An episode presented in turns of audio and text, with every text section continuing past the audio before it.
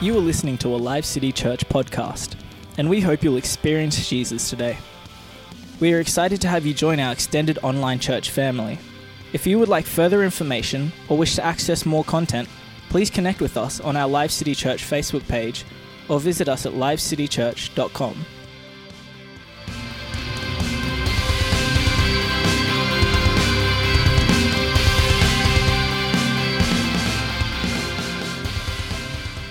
Morning, I have a fresh word for you. I'd like you to turn to Mark chapter 2. And while you're turning there, I'm going to ask uh, Daniel just to put up a, a video review of major news events that happened throughout 2018, the year in review. Thanks, Daniel. There's some powerful scenes that you would have seen on that video. Some disturbing scenes, some scenes where the world feels it was justice, but according to the world to the word of God, it is immoral. And but it happened on our watch. And there are atrocities that were committed, and it happened on our watch. And these are things that have happened, it's now history. But as we look forward to 2019, we have an opportunity to do something about what's around us, what is injustice. I want you to know, hopefully, I bought you enough time to look at Mark chapter 2. And I'd like you to read with me. If you don't have a Bible, use your phone. Just type in Google Mark chapter 2, verse 18 to 22. And let's begin reading. Now, John's disciples and the Pharisees were fasting. Some people came and asked Jesus, How is it that John's disciples and the disciples of the Pharisees are fasting, but yours are not? Jesus answered, How can the guests of the bridegroom fast while he is with them? They cannot, so long as they have him with them. But the time will come when the bridegroom will be taken from them, and on that day they will fast. No one sews a patch of unshrunk cloth on an old garment. If he does, the new piece will pull away from the old, making the tear worse. And no one pours new wine into old wineskins. If he does, the wine will burst the skins, and both the wine and the wineskins will be ruined. No, he pours new wine into new wineskins. If you're taking notes today, the, the title of the message is New Wine, New Paradigm. You got that? New wine, new paradigm. The Bible tells us that the Apostle Peter, this is before he was ever made an apostle, but they were up in an upper room in Acts chapter 2. They were praying, they were seeking God. They didn't know what the next step was going to be. They faced certain persecution, they lost their leader, and they felt leaderless. They didn't know what else to do, but Jesus said, just wait. Wait in Jerusalem, tarry and pray until the promise is given to you. Fire will fall, power will fall upon you. And so they did the very last thing that Jesus commanded them to do, and they stayed in that upper room, and they did not move until something changed, until something shifted and changed. Sometimes we end up giving in to the troubles and the challenges of life when all along God put it in our path because He says, I want you to watch and to pray. For some of you, I want you to fast and pray. You've watched, you've prayed, but you've never fasted before, and you've heard these words words tossed around, but you haven't got serious enough. In fact, when the pressure is in, increases in your life, rather than get to your knees and begin to fast along with your prayer, some of you don't even pray, but you, the first thing you do is go to your Facebook. You've heard me say this before. I want to challenge you as your pastor that this is something that you need to understand, that you must leave the, the, the, uh, the, the, ways of a child. When you first come into the kingdom, hey, you got permission to do that, all right? I understand. You're still new, you don't know what to do, and so you go do what every other baby will do, and you'll go out and seek some comfort and support, some nurturing from someone else. But when you become mature as a man or a woman of God, you begin to understand that you need to stand on your own feet and stand on the Word of God. Begin to fast and pray and contend. It is warfare, folks. It is tough. And God created that toughness in your life to make you tough. When the going gets tough, my wife said the tough go shopping. No, the tough get going, baby. Peter the apostle and all the others, they were waiting in that upper room and they were spending time on their knees, fasting and praying because they did not know what they were going to do next. Some of you understand that scenario. Perhaps you're in that situation in your life now. I don't know what my next step is going to be. So I'm going to fast and I'm going to pray and I will not leave this spot until something changes and something shifts in the heavenly realms. If you agree with me, make some noise. Don't be quiet in your place. The breakthrough happened and the Holy Spirit fell. And the Bible says it looked like, in other words, it was actually visual. It was no longer just spiritual, but the spiritual invaded the natural realm and they saw what looked like tongues of fire. They were on fire, these guys, on fire. And they began to speak in a new tongue in that upper room that no one understands. Paul talks about, he says, We utter mysteries. It was not made for man to understand, but they were so powerfully impacted by the Spirit of God. They were led by the Spirit to get away from that room because it's no more time of waiting, it's now time to do. It's time to be. And so they walked down those stairs, and the Bible says they continued speaking in those tongues, but somewhere along the way, it changed from a spirit language that no man could understand because they were praying in tongues. They began speaking in tongues, but it's a different tongues. It's a language of men. And people Jews from all over the world were descending on this major feast.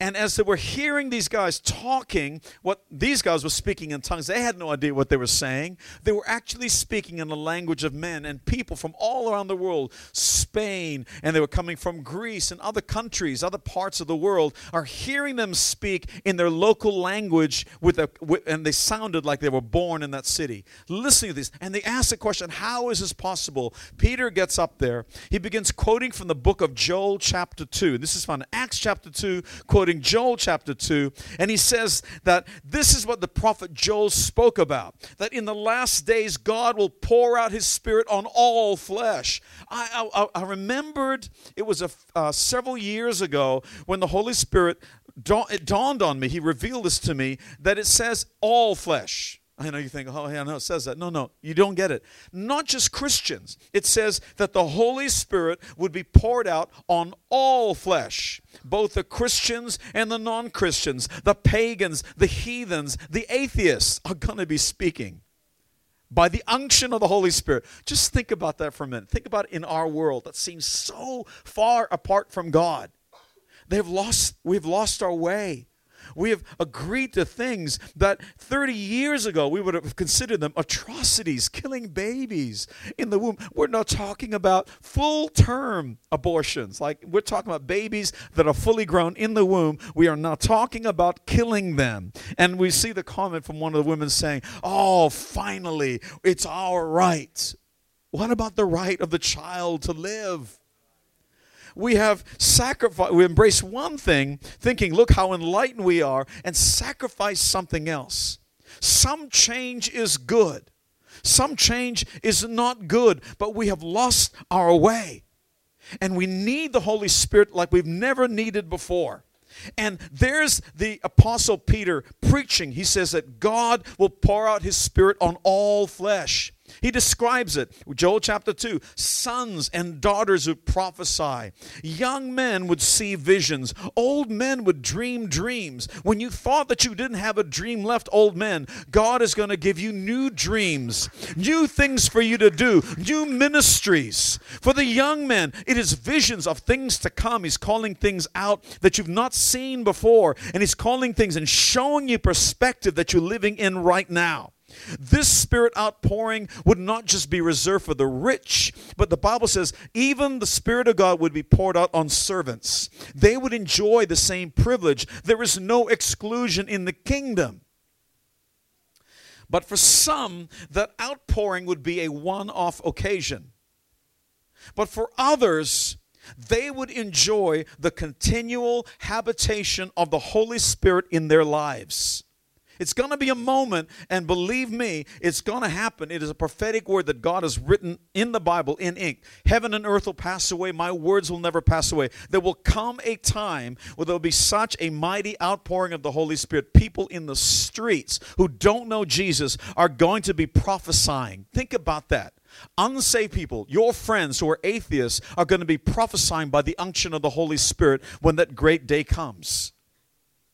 Some will turn to the Lord as a result of it. Others will harden their heart. But that same spirit that was poured out in that moment will dissipate. But for others, it will remain.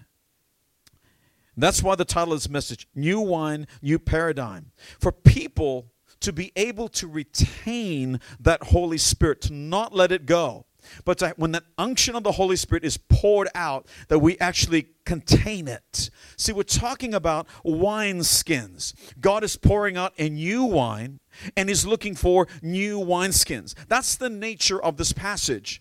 God had moved in times past, and it wasn't bad because part of that passage later on reads not that the old wine is bad, some of that old wine is good, but there's a new wine for a new season and a new day.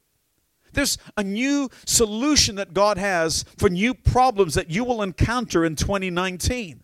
Some of you let the problems roll right all over you in 2018. You're destroyed. You are barely hanging on by a thread. You're saying, Thank God 2018 is over. But what if we had actually embraced what the Word of God is telling us and begin to work through each of those situations so that you can uh, remain standing, having done all to stand and to look back on that year and say, Because God, because of God, I've become more than an overcomer. See, some of you, you are victims of your circumstance. You've become victims. You have been locked into a victim mentality that God never gave you. The Bible says God has called you and made you to be more than overcomers. Did you understand that? You are created to overcome every circumstance and situation that comes your way. There is no situation greater than your God. Therefore, there is no greater situation that you are capable, un- incapable of handling. You can handle them all. In fact, the Bible tells us God loves you so much, He would never put you in a position that you weren't already set up to overcome. Some of this is revelation. You're going through a hardship. Understand this God has already designed you to beat it. He would never put you in it until He already gave you the tools and the knowledge to be able to overcome the situation.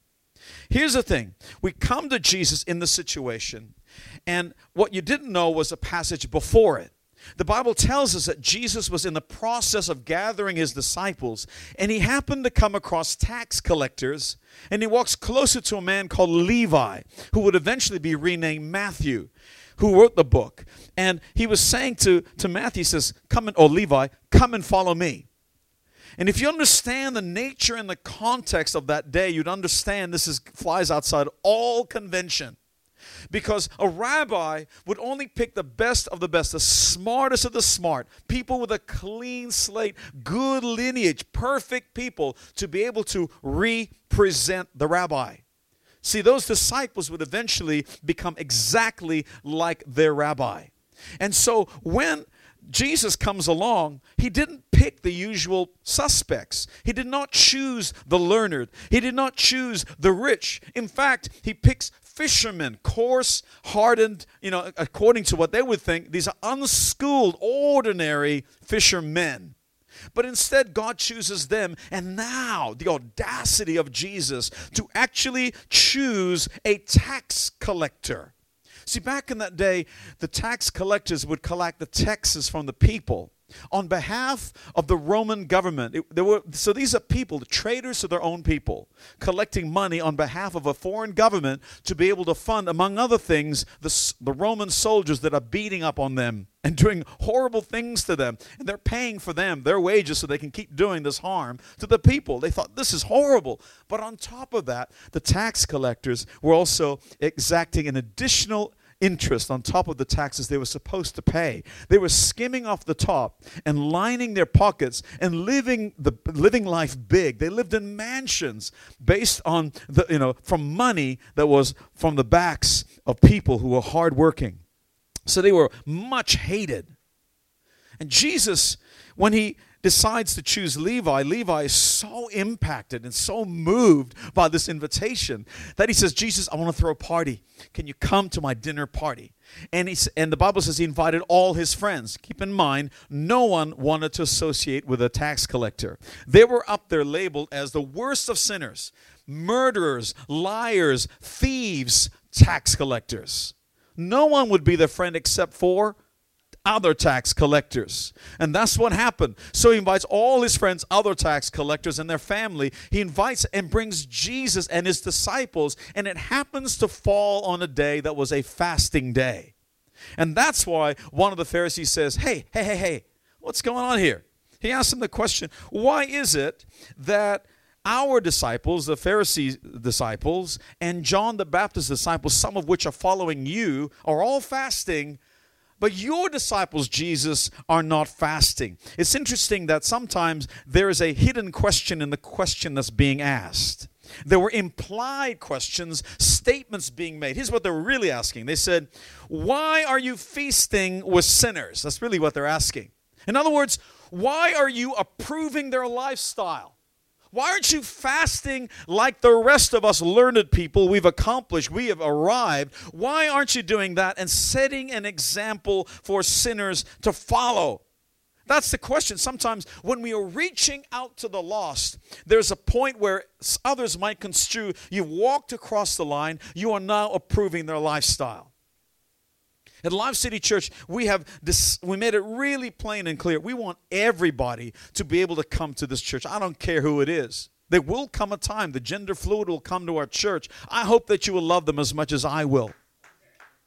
There will be people who will think differently than you do, and, and they're still on their journey, and they're really, really rough. Will you love them just the way they are? See, God is doing a new thing. That's what this new wine is all about. Instead of fasting with saints, Jesus is saying, How about we feast with sinners? There come a time of fasting, but right now it's the time to feast with the sinners. They're also asking this question Why are you not following the status quo?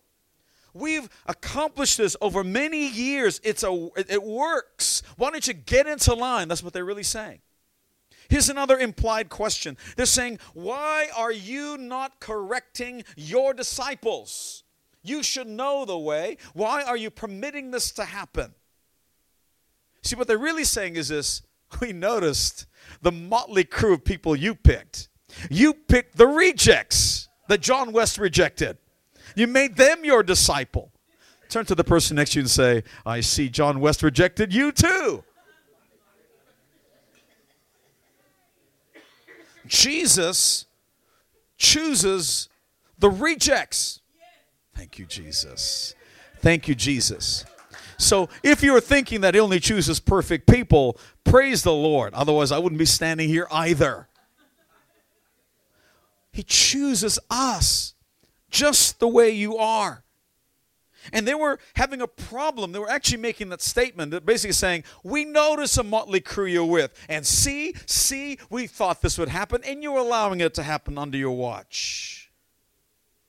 But Jesus is saying, You're not reading the times and the seasons you're missing the moment. You see, a groom, uh, if the bridegroom, when he's with his party, they feast, they drink, they eat. They're not supposed to fast. There's a time for fasting, there's a time for feasting. He's saying, You don't know the seasons, you're not reading it well. Now is a time for feasting, but there will come a time for fasting. And the challenge, Jesus is saying, is that this new wine that's coming, I'm trying to show you the real heart of the Father. I'm going to introduce a new covenant, and it's not going to look the same as the old covenant that you're familiar with. And if you're trying to understand the new covenant, and try and adapt that to the old covenant, it's like trying to put a new wine into old wineskins. It just doesn't work. You see, old wineskins is a it's like people who uh, at one point they were new. New wine skins are skins which has not stretched yet. It has no history. It's pliable. It's able to be changed. Whereas the old wine skins it's a level of thinking. That's what he's referring to and, and a condition of the heart where it's been challenged over time. It has grown over time. It has stretched to capacity. It was good, an old wine had filled them. It was good, but eventually, until unless something changes, it will harden and it will crack at some point in time. It's interesting that the worst critics of revivals, because there is a coming revival, it will come. But the worst critic of revivals are the ones that have experienced a previous revival. Because they're trying to understand the new revival based on the revival they experience, but God is constantly moving and changing. In the Bible, Jesus healed many blind people, but he never healed them the same way twice. Sometimes he would lay hands on them, sometimes he might speak a word. Other times, pity the poor person, he spat in the ground and made mud and put it in their eyes. I know which one I'd prefer. Lord, just your word would do. you don't need to spit in the ground and put mud in my eyes, mud spittle. The problem with the previous revivals is that they failed. They didn't continue. It was a move of God, and God moved, and they stayed. That's the old wineskin with the old wine. But God is moving in a new season. I was aware of the fact that since the Jesus movement, it is a whole generation since then. Let me say, the world was going downhill back then. Drugs, uh, sex, drugs, and rock and roll was a big thing. I remember, I couldn't remember this guy's name. He was a uh, PhD, many degrees, very learned man. He talked about seven epochs of time in, ch- in church history. And he talks about how, the, for example, World War One these are people who came from a, a, Bible background. They worshiped the Lord. But when these soldiers were sent to war, they, would, they, they didn't know when they were going to die the next minute. And they were living among the Europeans who were quite lax and loose with their morals. And so they're sleeping around, they're getting drunk. And by the time they came back, and of course, with all the atrocities of war, uh, there was books written, uh, The End of the Age of Innocence. America wasn't innocent anymore. Now they're wise into the world, and the soldiers brought that back with them. Fast forward to 1968, the year I was born. It was, uh, most sociologists would agree, it was the most pivotal time in history. The birth control pill was invented in 1967 and was out for mass production. And then, of course, drugs, LSD, you name it, was fully out there. So by 1968, sex, drugs, rock and roll, and it was in that time period that God brought a major revival called the Jesus movement. Some of you might have been old enough to, to have been there then. I wasn't, by the way. I'm the next generation and it's time for another revival. God was saving hippies off the street, just crazy kind of stories of God would show up miracles, healings, signs, wonders. God was speaking, and it was nothing that they were doing differently. God just sovereignly moved.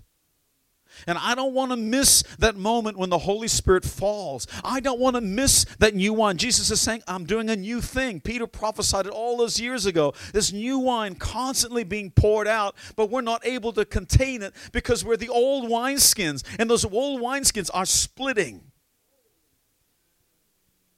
I was recent, uh, a couple days ago reading an article on the demise of Sears. Sears is a major company in the United States, and the title of the article is Can Myer Learn from Sears' Demise? Because Myer is going downhill, this major institution in Australia. Sears was invented by uh, well, it was first started by a guy called, I don't know his first name, but his last name was Sears and he, uh, a, a, a, merchant had all this excess stock of watches he didn't he wanted to get rid of so sears ended up buying it from the guy and selling it. He thought there's some money in this. And then he began buying more watches and selling doing really well. He began creating a catalog so people can order the one they want pick it. And he's mailing them out he's sending them out. And remember these are the days before the internet. His business grew rapidly. He went into uh, into partnership with a guy called last name roebuck who was a watchmaker. And they began creating new watches and new designs and again printing these catalogs. Well, they began expanding the business and making so much money. They began selling jeans, articles of clothing, all kinds of things. And no longer was a catalog just about watches or a tiny thing. It is now a book that would, they would send every year to people in all the households across America. So again, before the internet, you didn't have to go into a store. You just looked at your Sears catalog, uh, you had the numbers, and you place your order, and you can send or you can send your checks in and make your payment. So before the days of the internet, this was a highly effective me- a method. They made millions in the 80s. They built the Sears Tower, at that point, the largest tower in America. They were so successful. But then came the internet. Amazon came up with this new idea, Jeff Bezos, who is now a billionaire, richest man in the world. And he was able to bring together merchants. He's not actually selling anything, at least not back in that day. It was, it was like an eBay, but it just just exploded. The promise guarantee. If you order by this time in the morning, it will be at your doorstep before the end of the day incredible promises that he kept and developed the business. Meanwhile, Sears got rid of their catalogs. They're hoping to utilize some of that internet, but they didn't do it well. They didn't stay on top of the technology. This gentleman that wrote about 1968, the seven epochs of time in, in church history, saying in 1968, the world had changed, but it took the church 10 years to catch up with the way that the world had changed. They didn't understand. They're wondering why they're losing people. I want to say that unless we understand our culture, unless we understand how to connect with people, we're going to miss out on the harvest that God has for us. We're going to miss out on a major revival. I'm not just speaking to us, I'm speaking to the church. I read this book as I was reading it, as I was uh, researching, and it was an interesting article. I knew nothing about how to ferment wine in wineskins or why, you know, how the wineskins work. And I took five key notes on why they would choose to use wineskins to ferment the wine. If you're taking notes, here they are. The first reason why they would use the wineskins is because of pliability. You see, they actually had other objects they could have used clay pots. They could have fermented them in the clay pots. But they wanted the wineskins because what happens is when as part of the fermentation process i had to take notes on this to understand it the the resulting gas that's produced is carbon dioxide what happens is the, the pots would crack if you tried to keep it contained airtight but the skins would expand like a balloon so that's why they had to be able to stretch from what it was to something much larger while that, while that thing is cooking.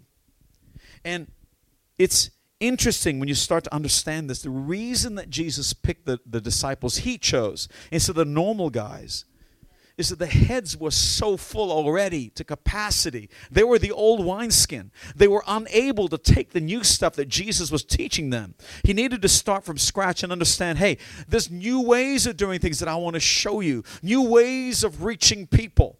The grace of God is something that the old wineskin did not understand. And I'm going to show you what it looks like. Because that same grace I'm going to show other people, I'm showing you right now. You were the rejects, but you are now the chosen. You were not perfect already, but I'm going to make you ready, Jesus said.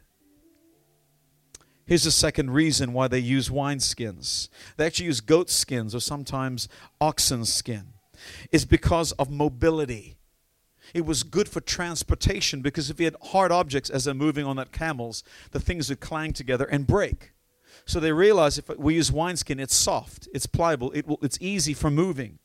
And it, in the same way, it's interesting that God chose when He built His tabernacle, the first temple, He did that while the people of Israel were still in the desert. And guess what He used to, for the walls of this tabernacle?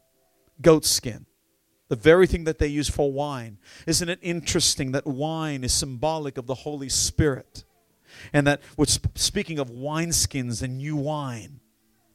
In fact, the Bible says in 1 Corinthians 6:19, "Don't you know that your body is a temple, a tabernacle of the Holy Spirit who is in you, whom you've received from God?" The reason we're sharing this message, I feel the Holy Spirit saying, I don't think we've understood we're the wineskin and that uh, you can change. You don't have to be old wineskin. You can be new wineskins.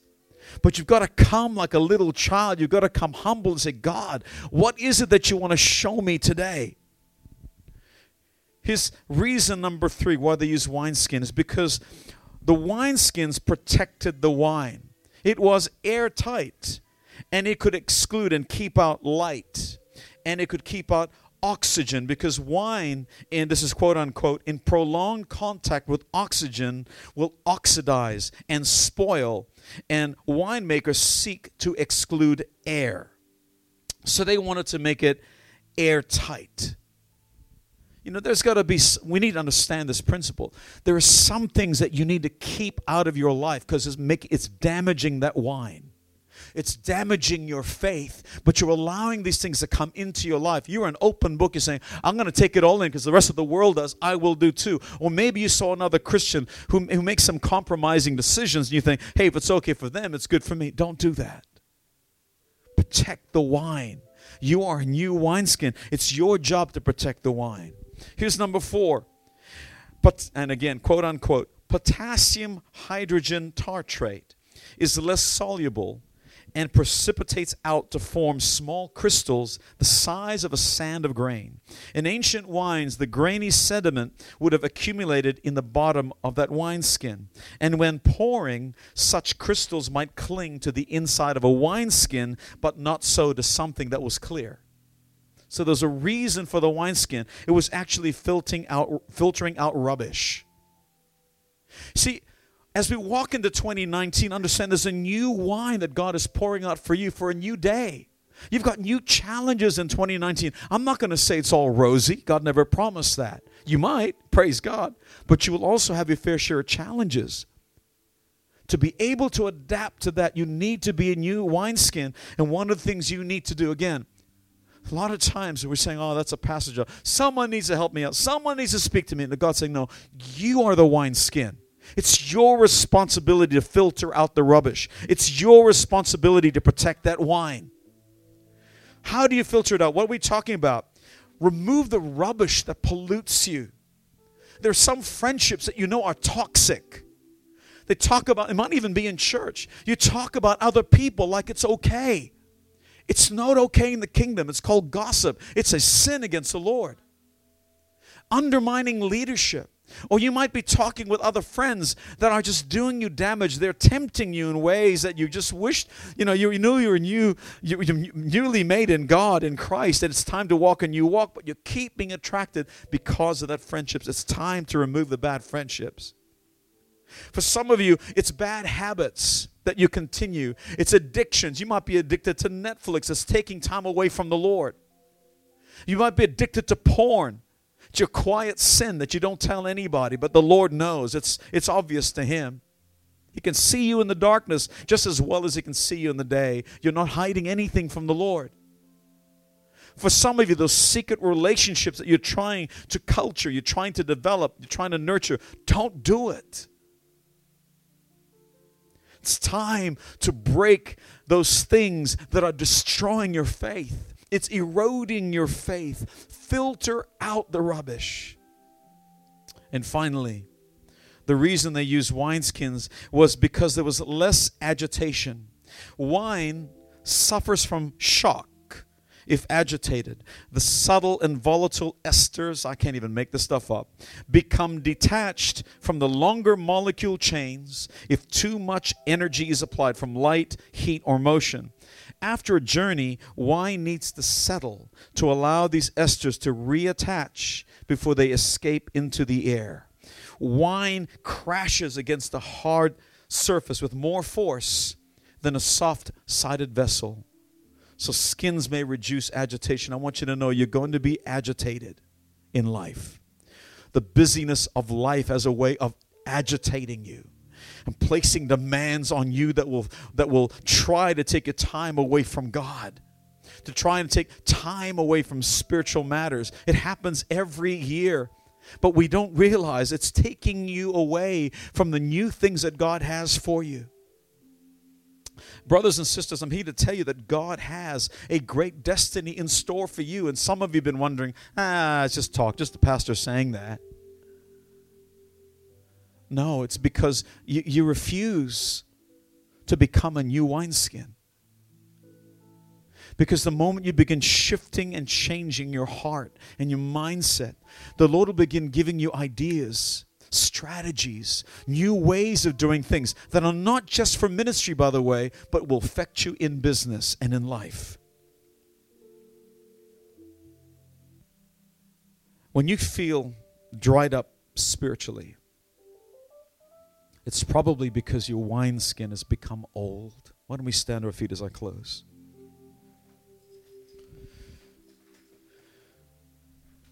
Let's just say, for example, that our spiritual bodies are like wineskin.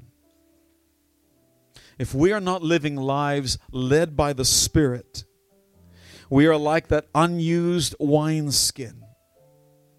Over time, we allow all of life's troubles to beat on us and dry up everything that was once joy. Some of you have lost the joy in your life, the joy in your Christian walk. Can I challenge you today that perhaps it's because you've become a dry wineskin? You are an old wineskin, cracked and unable to contain any new wine. It's going to leak out anyway.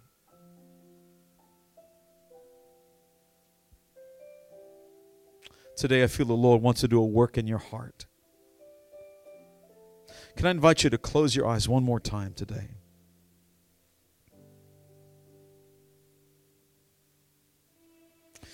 The problem with the dried wineskin, the old wineskin, is that we go to church expecting the church to fix the problem when sometimes it simply can't be done. If you're wait, waiting for new wine, it's being poured out, folks.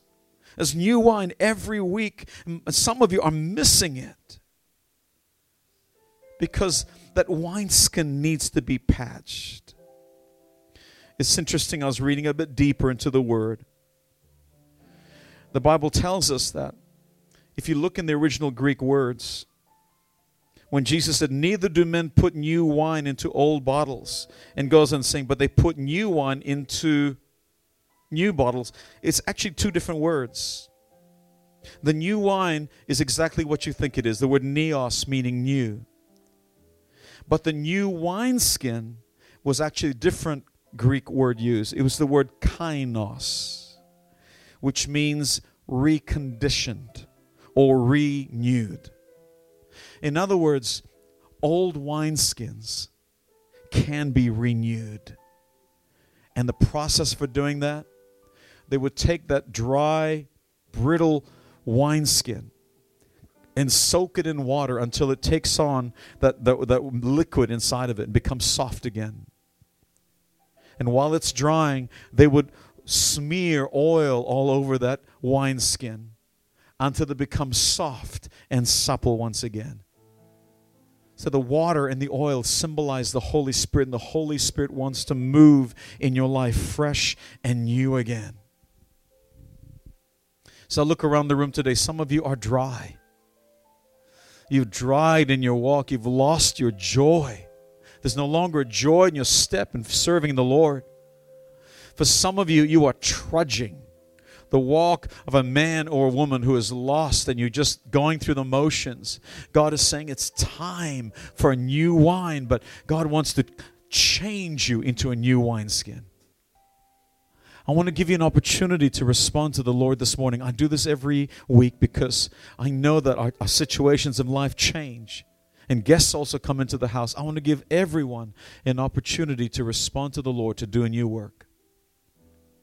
Perhaps this is the first time that you have understood the message of the gospel of Jesus Christ.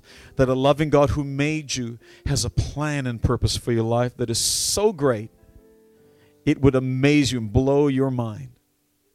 For others, you've made a decision before, but today you find yourself a dry wineskin. You don't have that joy anymore. But today you realize, I want it back because you can have it if you want it. If that's you, and I will not embarrass anyone, on the count of three one, two, three. Would you raise your hand right where you're at so I can see it? Raise your hand right where you're standing so I can pray with you. This is your time with the Lord saying, I surrender. I want to be a renewed wineskin. I want I don't want to miss out on the new wine. Is that you? Is that you right where you're at on the count of three? I'll just give you one more opportunity. Are you ready? Raise your hand so I can pray with you. Three, just three more seconds. Three, looking around the room. Two, is that you? Don't miss out. One. For the sake of the one brave soul this morning, I want the whole church to repeat this prayer after me. It's a prayer of recommitment. It's going to start you on your journey. Can you pray with me, church, together? Repeat after me Dear Heavenly Father, I love your presence and I love you. Thank you for saving me.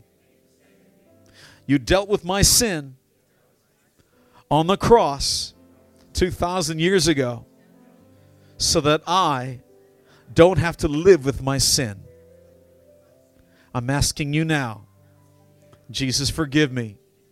Remove my sin and my guilt and give me your spirit. I ask for a fresh start now. You died for me. Now I will live for you. Amen. Now, church, I want to encourage you. God's got new strategies for you for, new, for next year. It's exciting things. The Bible says, those who live by the Spirit, who are led by the Spirit, are the sons of God. But you can't do that while you're an old wineskin. It's time to change. I hope that when you said that prayer, you might have meant it for yourself. God bless you. Have a great week and Happy New Year, everyone. Thank you for joining Life City Church, and we hope that you were blessed and inspired by today's message. If this ministry has made an impact on your life, we'd love to hear from you. Please drop us a line and share your story at thanks at lifecitychurch.com or email us your prayer needs at prayer at lifecitychurch.com. We'd love to connect with you and hear more about your story. If you love the ministry of Life City Church, you can make a financial gift to help us spread the good news of Jesus by going to lifecitychurch.com and clicking the Giving tab. We hope today's message has spoken into your life and look forward to your next visit.